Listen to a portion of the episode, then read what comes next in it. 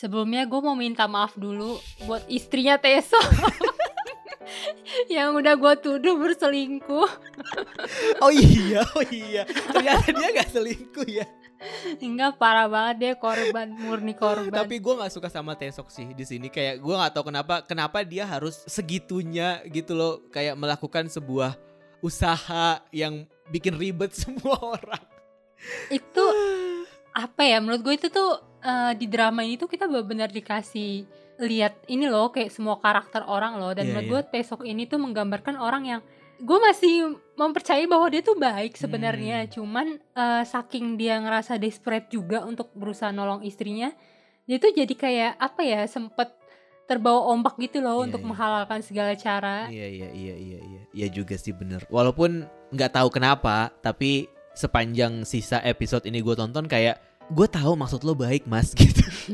tapi kenapa nggak ada kesan yang membuat gue sebagai penonton jadi kayak simpati gitu? Nggak seperti gue ke Hyun gitu loh yang ya Hyun pemeran utama sih mau gimana juga ya. Kan kita tetap akan akan rooting for him tapi kayak Tesok kesel aja. Gue mungkin posisi gue sama kayak Sebom sih ngeliat si orang ini. Kayak gue bingung gue harus seperti apa sama lo gitu Iya sih, mungkin ada part juga yang gue ngerasa, ih Teso kok gitu ya gitu. Cuman ketutupan sama dajal-dajal yang lain gitu loh. Aduh.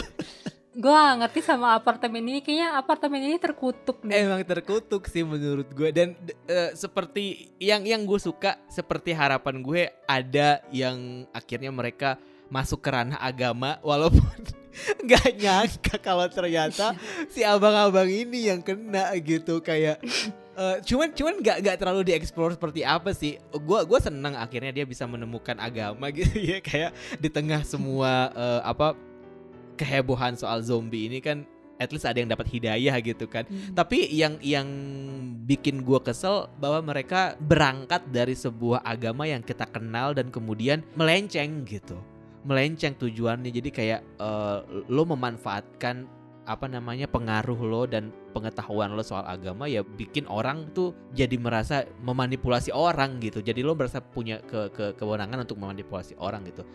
Bagian itu gue suka banget sih dari happiness ini walaupun gue nggak suka sama pelaku juga kesel banget. Kenapa sih? Untungnya gue gak di situ ya. Untungnya gue nggak hidup di tempat itu sih. Iya, gue tadinya pengen memulai ini dengan sebuah pertanyaan bahwa siapa yang paling lo benci? Tapi kayaknya nggak ada juga yang nggak dibenci gak sih dari drama ini? Dan apalagi orang-orang itu. Maksudnya kecuali Sebo Mama Ihyun ya. Kayak semua orang tuh kayak anjing gak sih lo? Ih, ba- ada lagi tahu yang yang lovable kayak si penulis sama kakaknya. oh iya iya iya iya. Itu itu Ya, plot gue suka twist itu banget plot twist pasangan terplot ini. twist gue rasa sih Iya, kayak apa ya si kakaknya yang tadinya kesannya apa sih kakak-kakak nggak berguna gitu, terus tahu-tahu dia menyelamatkan seluruh dunia Iya, menyelamatkan dengan seluruh darahnya. dunia. Iya bener-bener. Gue tadinya nggak nyangka kalau ternyata skripnya itu akan mengarah ke dia akhirnya gitu loh. Hmm. Kayak gue kira, oh ya udah ini ini cuman eh, penggembira aja gitu. Dan lagi pula si penulis itu kan juga bukan orang-orang yang menye-menye kayak penduduk yang lain kan. Mm. Dia dia tipikalnya yang ya baik hati. baik hati ada di situ dan dan dia tim sebom lah gitu istilahnya bukan Mm, orang yang mm. cari masalah gitu tapi ketika eh, si Tesok bilang oh saya punya eh, kuncian untuk permasalahan ini gitu saya punya antibody yang lain oh ternyata itu fungsinya orang ini eh, ada di situ dan dia tidak pernah diperlihatkan perubahannya Mm. juga kan Dia apa ya zombie yang kalem gitu lah. Mm-mm. Cuman gue sebelnya ya waktu si Andrew kan sempet ini kan datengin si penulis webtoon itu ngasih apa? Ini balas budi aku waktu itu kamu ngasih aku makanan gitu kan. Terus yang sempet diledekin sama kakaknya cie-cie gitu kan. iya iya Terus tapi setelah itu kenapa si Andrew ini malah jadi nyasar ke Sebom sama Yihyun?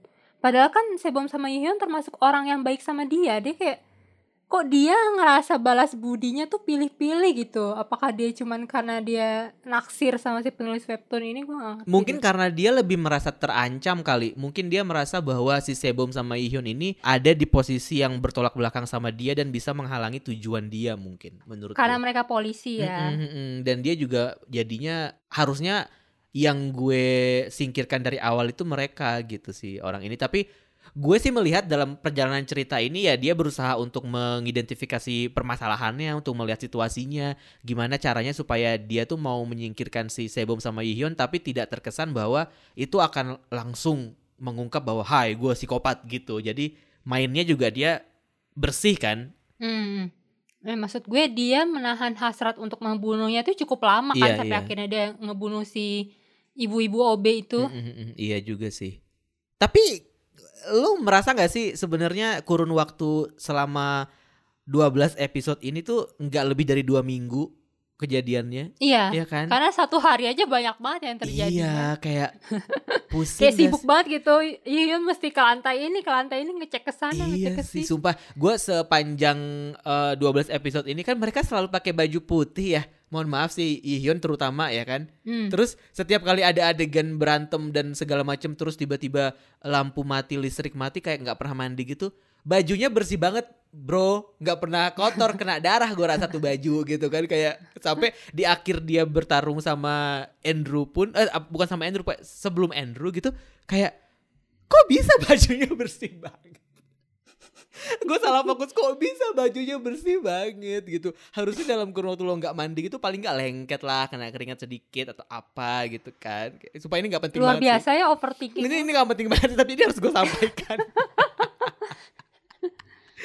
Terus apa lagi yang lo overthinkingin? kalau gue mungkin lebih ke bagaimana si Sebom ini bisa mempertahankan karakter dia sebagai orang yang memang gue tuh simple kehidupan gue tuh cuman pengen nyari bahagia udah gue gue suka banget eh, bagaimana karakter ini dibuat fokus sama tujuannya gitu Hmm. walaupun di tengah segala macam permasalahan yang terjadi apa pun itu ya masalah ke anak kecil yang dia sedang rawat terus usaha dia untuk bisa mengungkap kejahatan orang-orang yang ada di situ sampai hubungan dia sama Tesok dan hubungan dia sama Yihyun gitu dia kita tuh masih bisa tetap melihat bahwa setiap gestur dia itu memang ya ini orang nih orang baik dan dia cuman pengen tetap itu tetap yang kita bilang di episode sebelumnya emang dia pengen hidup santai aja gitu kayak yang bikin gue semakin amazed sama karakter dia itu ya waktu dia nolongin si Mbak Mbak supermarket itu Hmm. orang-orang ini kan semua tai kucing ya kalau gue ada di situ kan gue nggak mungkin bisa gitu berhadapan dengan mereka gitu Hmm. tapi dia tetap bisa fokus dengan pribadi dia yang stay cool itu gitu. Hmm. itu sih. Nggak kebawa baper nggak ya. kebawa baper iya gitu. Bahkan ketika ketika Yihyun berubah pun amarah gitu ya maksudnya bukan berubah jadi zombie eh, dia kan selalu bilang kayak udah lo sekarang jadi polisi yang baik gitu kan. Kayak oh tenang gue sudah ahli gue udah bisa melakukan ini gitu kan. Si Yihyun bilang gitu. Terus dia Hmm. ujung-ujungnya meledak meledak juga kan. Dia bahkan menanggapi itu tidak dengan emosi gitu gue pengen deh jadi orang kayak Sebom gimana ya caranya Oh, ya eh, Sebom sempat ini juga tahu meledak waktu yang pertama kali mereka dituduh dan disuruh karantina paksa itu Ah, ah, ah. yang dia sampai apa lari ke rumahnya si Oh, iya, iya. Wannabe itu Iya, kan. yang Gihyun bilang kayak gue khawatir bukan sama yang bukan sama Sebom khawatirnya sama yang lain gitu kan Iya. iya iya Udah mau dihabisin kan sama Sebom di iya, situ. iya. Karena emang sumpah parah sih orang-orang ini nggak tahu diri nggak tahu diuntung banget Hmm. kayak menurut gue Sebom sama Yihyun nih udah melakukan banyak hal banget buat mereka gitu kayak mereka tuh sebenarnya penakut pengecut begitu ada zombie tuh juga nggak bisa ngapa-ngapain cuman mereka tuh apa ya sama Sebom sama Yihyun tuh nggak ada terima kasih terima kasihnya iya gitu. iya bener. Kayak wah gila sih bener-bener apalagi pasangan si Pak Dokter dan Bu RT wannabe itu kayak asli. Gue paling benci sama dokter Bitcoin sih. Kayak asli nih orang nih orang emang nggak punya otak sih gue rasa. Maksudnya gue berusaha untuk mengerti motivasi dia apa gitu ya. Eh, kenapa sih dia pengen banget bisa berubah gitu? Kenapa sih dia pengen banget eh, bisa bisa mengkonsumsi obat itu terus jadi zombie itu buat apa gitu? Dan gue cuman merasa dia kemunculan dia di sini ya memang jadi penyakit dalam hati gue yang penuh dengan dendam ini aja gitu. Nonton dia tuh ibarat kayak aduh gue gue kecewa sebenarnya kenapa Sebom sama Yihyun memilih untuk bilang kayak "Eh, gue akan berusaha untuk keluar dari sini dan mengadili lo di pengadilan gitu kayak walaupun gue ngerti sih kenapa mereka mau melakukan itu mereka aparat gitu mereka po- mereka Mm-mm. polisi gitu mereka mau melakukan ini secara eh, lewat jalur hukum, Hukum. gitu. Bukan Mm-mm. orang-orang yang main main eh, main hakim sendiri gitu. Karena dari awal kan memang itu kan. Dia kan sempat diborgol juga kan di awal. Yang pas dia ketahuan ngebunuh kan dia pengen di, pengen di langsung di, di, di- ditahan kan gitu. Hmm, tapi sebagai manusia seperti saya nih nggak bisa nih ngelihat mas-mas Bitcoin menyebalkan ini kayak tendangan di titik itu menurut gua nggak cukup gitu untuk untuk membalaskan semua kekesalan gue selama 12 episode ngerti nggak? Saya bom, Iya, please kenapa nggak lo lempar aja dia dari atas lantai 12 gitu Iya sekalian bener. gitu. Cuman sekesel-keselnya gue sama dia ya, gue juga gondok banget parah sama dia. Cuman menurut gue desain karakter dia tuh keren banget loh. Hmm. Gue bahkan sempat berpikir, nih orang patut menang best supporting karakter sih. Most most hateful juga sih menurut gue. Iya sih, cuman maksud gue apa ya di sisi lain dia itu juga bikin gue ketawa sih, terutama di episode-episode ending yang pas semua chaos itu Iya, udah iya. nggak nggak ter ini apa nggak tertahan lagi kayak lucu aja gitu maksud gue black comedy di sini tuh dapat banget sih di gue Iya, iya. kayak gue kesel cuman gue juga kocak nih orang gila banget gitu Cara dia buat survive itu sih ya. Heeh, kayak kayak gue tuh jadi ngerasa dia tuh kayak bocah gila yang ngerasa punya kekuatan super kalau dia berubah jadi zombie terus jadi pengen jadi zombie gitu. Kayak sedangkal itu pemikiran dia padahal dia, dia dokter. dokter. Iya makanya dia kan dokter gitu. Kayak gue gak ngerti lagi sih. Wah itu dia dia kalau ada uh, urutan karakter yang paling gue benci tuh dia tuh nomor satu. Nomor dua si bapak pengacara. Kayak gue sumpah pengen gue ludahin asli kayak untung di, di ending istrinya memilih untuk untuk berhenti gitu Pisah. untuk mi- untuk pisah gitu kayak wah maksudnya kalau istrinya pun tetap mau sama dia tuh kayak gue malah mempertanyakan kredibilitas Iya, iya. istrinya dia sebagai orang pinter yang membela orang lain gitu loh yang kayak apaan suami lo aja brengsek kayak gitu masa ya lo masih baik lagi sama dia gitu tapi tapi gue setuju sih emang drama menampilkan semua kemungkinan yang akan terjadi pada sifat manusia di di kondisi genting gitu. Asli Iya. sih.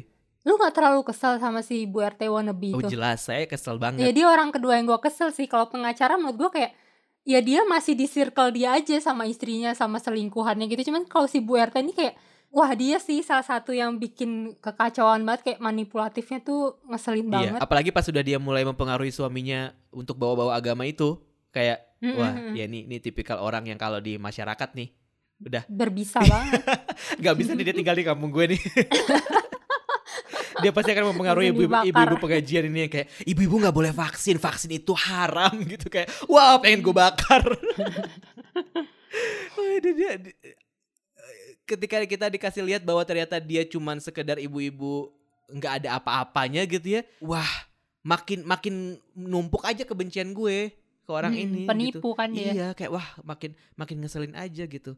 Kayak berusaha jadi sosialita padahal sebenarnya dia nggak sosialita gitu. eh tapi gue sempat agak bingung deh jadi dia itu siapanya si mas-mas Jim sih mereka cuman komplotan atau adeknya atau siapanya Kayaknya komplotan aja sih kata gue. oh komplotan aja ya? Kan dia berusaha buat ini eh, menarik simpati siapa pun supaya dia bisa terpilih jadi Dapat eh, iya, dukungan. dapat dukungan politik lah dia jadi Bu RT gitu.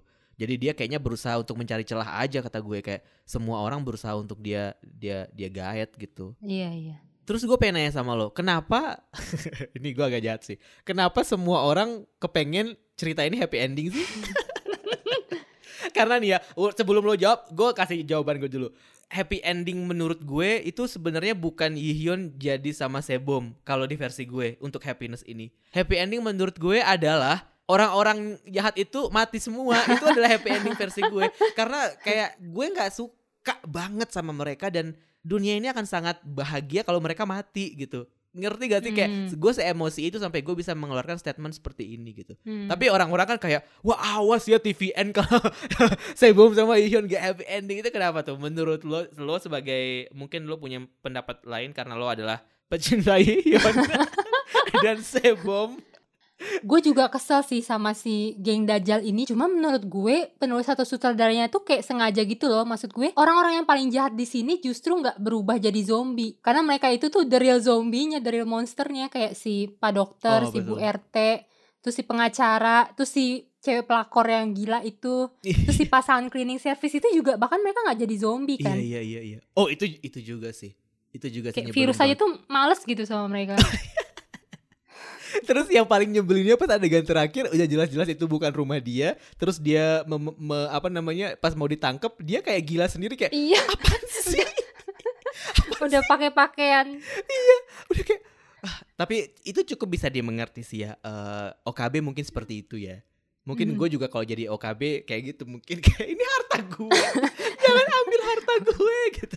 Iya kayak otaknya udah udah rusak dengan karakter mereka sendiri jadi Iya. kayak virusnya apalagi yang mau dirusak gitu. Iya iya bener-bener. Tapi lu beneran nggak peduli kalau misalkan Sebom sama Ihyun nggak berujung bahagia gitu? Enggak, bukan yang nggak peduli. Maksudnya eh, ya nggak apa-apa kalau misalkan pada akhirnya mereka eh, tidak dibuat bersama-sama gitu tuh nggak apa-apa gitu. Entah sejak kapan gue merasa bahwa happy ending itu bukan sesuatu yang gue cari lagi ketika nonton drama gitu. Gue pengen dapet bukan hikmah sih lebih ke kayak selama Tidak ya. bukan selama eh, story development dan karakter developmentnya itu masuk akal dan memuaskan buat gue bagaimanapun endingnya tidak akan apa-apa gitu tapi secara ini judulnya happiness gitu dan perjuangan si eh, Sebom dari awal juga mencari kebahagiaan jadi ya tetap akan masuk paling masuk akal ya dia mencapai kebahagiaannya dengan Yihyun karena dari awal sampai akhir kan hubungan mereka ini masih sama kan? Masih yang kayak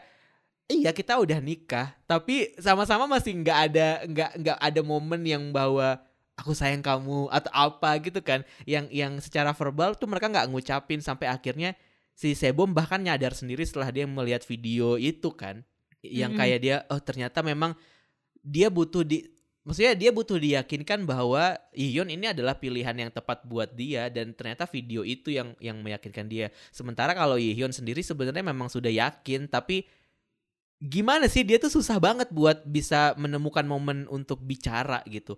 Dan cara eh, drama ini menahan untuk tidak terlalu banyak menampilkan manis-manis dia secara dalam tanda kutip vulgar gitu secara terang-terangan mereka romance gitu dan sampai di episode yang si Sebom nonton video itu kayak uh itu menurut gue klimaks banget sih. Jadi pada akhirnya Sebom ma- merasa bahwa yang selama ini dia perjuangkan kebahagiaan yang dia perjuangkan itu ya Yihyun gitu. Bukan cuman kehidupan simple santai dan tanpa beban dan being at the present moment doang tapi Yihyun gitu. Dan itu Hmm. memuaskan buat gue gitu loh. Iya, karena ujung-ujungnya di ending eh, happiness ini kan kita dikasih tahu happiness yang sebenarnya itu ya saat kita berada dekat sama orang yang kita sayang kan. Mm-mm, mm-mm. Dan menurut gue justru eh romance tipis-tipis yang bahkan mereka nggak saling sadar dengan perasaan mereka itu kayak yang bikin gue dan para Sebom Mihyun garis keras tuh ngerasa wah kalau mereka sampai nggak jadi bahagia kita bakal nuntut TVN gitu iya, loh itu kayak gue setuju. Itu gue setuju. Gue Iya, suka banget. karena mereka ya itu mungkin kalau dari awal mereka udah eh, penuh dengan perasaan cinta romansa gitu kayak ya udahlah gitu. Iya. cuman ini mereka dari awal aja tuh belum belum mekar gitu. Terus kayak udah mau langsung dipisahkan gitu kayak kejam banget. Iya iya iya iya. Dan gue di satu sisi merasa episode 12 itu kayak ada ada part yang gue rasa kayak kok tiba-tiba ya di, di- kok tiba-tiba begitu ya gitu? Iya jadi kayak terlalu cepet Ah, ya. ah, terlalu cepet. Terutama yang adegan waktu eh, Sebom nyamar pakai baju tentara buat balik lagi untuk nyelamatin Ihyun itu sih gue kayak gue butuh sesuatu yang lebih dramatis dari dari sekedar Iya. dari sekedar flashback gitu. Maksudnya itu cukup memuaskan tapi gue merasa kayaknya bisa nggak sih tambah aja nggak sih satu episode gitu Hmm, kayak biar hmm. biar biar nambah ada ada ada yang lebih boom lagi gitu. Karena kayak penyelesaian penemuan antibody dan segala macamnya itu kan kayaknya cepet banget ya dalam iya sekejap mata sekejap gitu. mata gitu di, di kurun waktu dalam satu hari ketika Sebom berhasil kabur segala macam. Kayak cepet banget sampai akhirnya besok terus loh udah nemu lagi aja gitu formula baru iya iya gitu. iya iya. Gue merasa itu sih merasa kayak agak dipaksakan sih. Gue juga menyayangkan itu sih maksud gue kayak kita dari sejak episode 1 tuh udah dikasih sesuatu yang detail banget gitu. Dari mulai dari gimana tahu-tahu virus itu muncul dari satu tempat ke tempat lain. Terus gimana mereka di karantina hari per harinya per jamnya dari pagi siang malam mereka ngelakuin apa aja. Terus tiba-tiba di ending setelah semua penderitaan dan kekesalan yang bertumpuk di belasan episode sebelumnya bagian happinessnya tuh udah Iya. gitu. Kayak ya udah kita happy ending dah bye. Iya iya makanya. apa ya masih ada hal-hal yang menurut gue kayak harusnya dikasih lihat gitu penting kayak uh, nasibnya istri Han Tae-sok kan maksud gue dia udah berjuang segitunya loh menderita selama ini nungguin istrinya untuk sembuh dan anak di kandungannya itu yang gak jelas udah jadi zombie atau meninggal. Terus siapa lagi sih nasib yang nasib-nasib orang lain tuh kayak masih banyak yang menurut gue oh ini si polisi senior juga kan dia setelah keluar dari apartemen itu dia balik lagi sama keluarganya atau gimana atau keburu meninggal di jalan kan nggak jelas Iya, terus bahkan temennya Sebom juga munculnya kan sedikit-sedikit banget dan di akhir ya udah kita udah tahu dia selamat iya. sih gitu kan. Tapi ya nggak ada nggak ada nggak ada tujuannya dia di drama ini ngerti nggak cuman cameo literally gitu. justru temannya Sebum itu gue agak aneh deh kayak cuman diliatin kan mukanya itu kayak masih ada lebam-lebam gitu kan mm-mm. terus namanya dipanggil terus dia balik badan dengan tatapan datar gitu maksudnya apa kok nggak happy ya Iya, makanya padahal kan udah udah obatnya an- anyway udah udah ditemukan kan. Dan yang paling gua agak sebel sih sebenarnya ternyata ketika keluar dari apartemen itu kehidupan di luar tuh normal, ngerti nggak? Kayak lah terus orang yang heboh tuh cuma di apartemen ini doang gitu. Gue Iya, agak-agak iya. agak agak kesel juga sih sama itu. Jadi iya iya kayak langsung lewat diringkas lewat berita aja kayak oh iya keadaan ekonomi sudah mulai pulih membaik Iya, gitu semuanya udah eh, mulai teratasi iya. vaksin ditemukan gitu Iya kayak itu sih gue itu itu doang sih bagian bagian yang bagian yang agak gimana meh gitu. Tapi kalau misalkan mau dipanjangin satu atau dua episode lagi paling enggak nggak usah ada adegan masyarakat masyarakat dajjal itu sih. Menurut gue kayak ya udahlah kasih kita yang manis-manis aja gitu. Atau enggak sebuah resolusi yang bahwa kita dikasih lihat loh eh, kebahagiaan yang dicari sama Sebom sama Yihyun itu. Paling enggak adegan mereka ngatur ulang ruang apartemen mereka deh gitu. Dengan Hmm. foto foto wedding yang lebih proper kah atau Mm-mm. apa gitu kan maksudnya.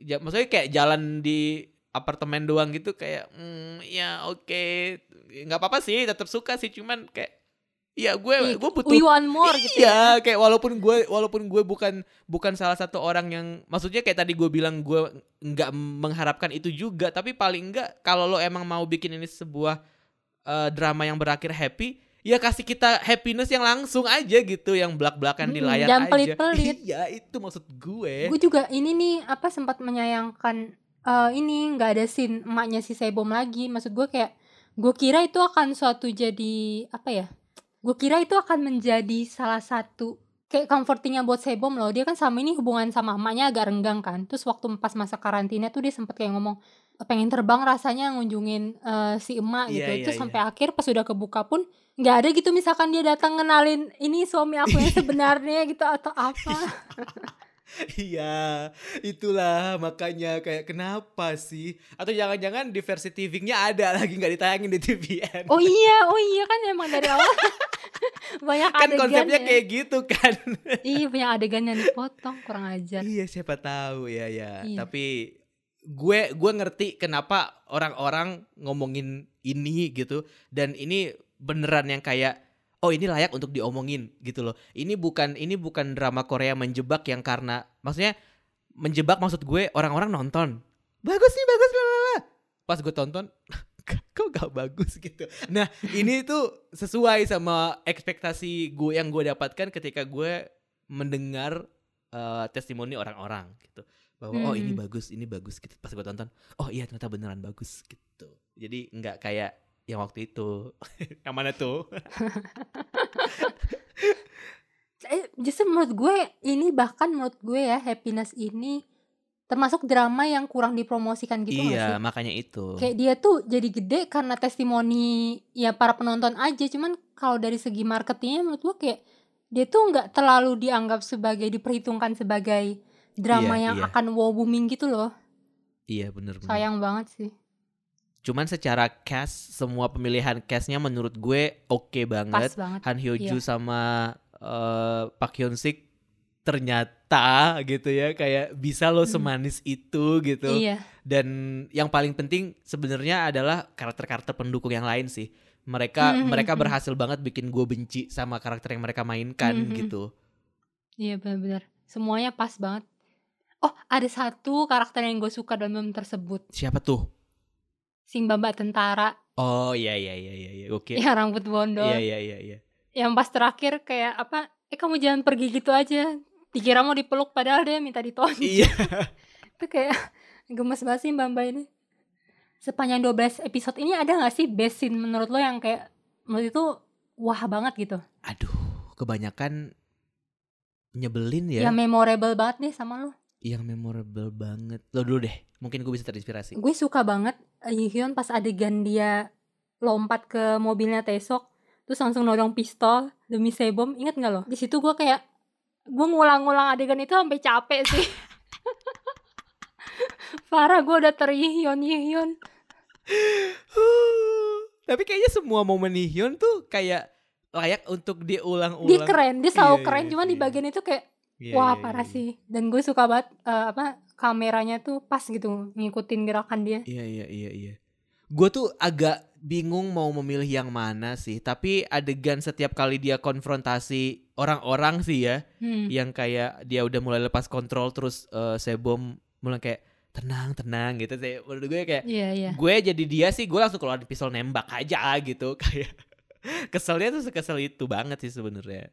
Tapi gue gue lupa persisnya di episode berapa tapi ada tuh adegan yang dia eh, akhirnya berhasil mengkron- mengkonfrontasi terus di, di- dipuji sama Sebom kayak berhasil kan gue hari ini jadi polisi yang eh, berbeda gitu. Kayak iya oke itu berhasil. Kayak itu tuh gemes sih gue. Iya mereka selalu gemes sih emang. Yang waktu si Ihyun cemburu sama si siapa? Mas-mas penthouse itu juga. Kayak Sebom padahal yang ngajak salaman duluan Terus tapi Ihyun langsung ngedepis tangannya. Dia kasihan sih menurut gue kayak Mas-mas penthouse ini seharusnya layak mendapatkan nasib yang lebih baik sih Gak cuma tiba-tiba dibunuh dan diputihkan Iya ya. Padahal kan dia ini kan eh, salah satu orang yang percaya sama Sebom kan. Iya dan dia pemasok utama loh Untuk sumber kebutuhan makan dan minum mereka Bener bener bener. Kalau nggak ada dia kayak semua orang itu kelaparan sih. Mm-mm. Tapi kondisi itu ya yang paling agak miris ya, yang ketika mereka malah jadi kayak nggak ada lagi ke kekompakan untuk bertahan hidup bersama ke- ketika udah berurusan sama air dan makanan. Itu tuh kayak Iya itu fuck, fucked up banget sih menurut gue. Bahkan si youtuber itu gue kesel banget tuh waktu dia tahu-tahu nyolong semua makanan di rumah orang tuanya, terus pindah untuk ke apa lantai lain gara-gara dia takut emaknya jadi zombie. Akhirnya eh dia kan yang jadi zombie, dia jadi akhirnya zombie juga. pulang-pulang. Mampus lu. Ngeselin banget habisan kayak ya Allah. Ma- Maksudnya semuanya mau dijadiin konten terus dia mau kabur. Terus akhirnya dia di- dijebak di dalam mobil. Cuman gue bingung gimana caranya zombie-zombie itu masuk ngegigit dia tapi mobilnya masih utuh. Iya iya benar. Iya gue kan? juga sempat mempertanyakan itu bolong kayak apa kayak iya pecah. pecah kayak apa gitu. Itu itu itu cukup bingung sih gue di situ. Tapi sutradaranya ngomong-ngomong langsung ada proyek lagi nih sama Song Hye Kyo, The Glory. Oh gitu, Mm-mm. makanya dia langsung buru-buru pulang. Bungkus-bungkus. 8 Gua mau ada episode doang. iya. Song Hye Kyo nih abis ini nih gitu. Udahlah udah selesai deh cepet-cepet gitu. Kim Eun Iya. Suk lagi yang nulis eh, naskahnya.